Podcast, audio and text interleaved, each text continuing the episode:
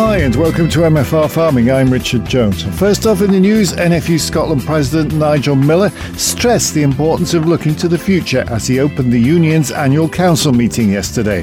It was his first speech as president before he steps down next February, and he stressed the importance of Brian Pack's red tape cutting recommendations and said they must not just sit and gather dust. But looking to the short term future, greater devolution and farming was to be the priority issue the NFU would be targeting alongside the Scottish Government.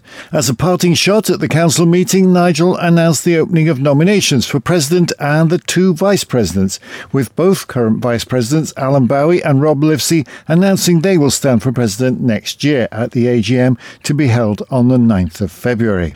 Also in the news, the price of wheat and barley have continued to rise on the news that the Russians' prediction for their 2015 crop are too large. And also, there's an increase in demand from feed compounders and bioethanol plants.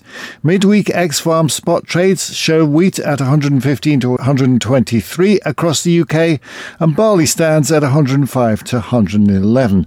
But most traders are reported to be still cautious over the future. Now, MSPs in the Scottish Parliament yesterday were discussing the report, which reveals that levels of poaching and wildlife crime have risen by 5% over the past five years. The report also reveals and confirms the use of banned pesticide carbofuran in raptor poisonings.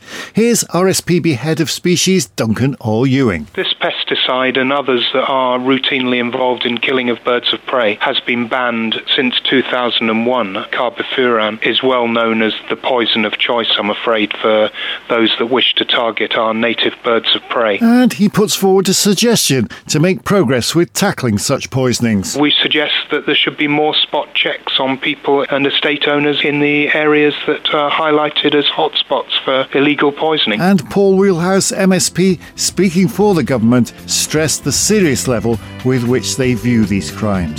But for me, that's all for today. Back tomorrow, 6.35 and 12.35. MFR Farming with Simpson Oils for competitive prices and a friendly, reliable service.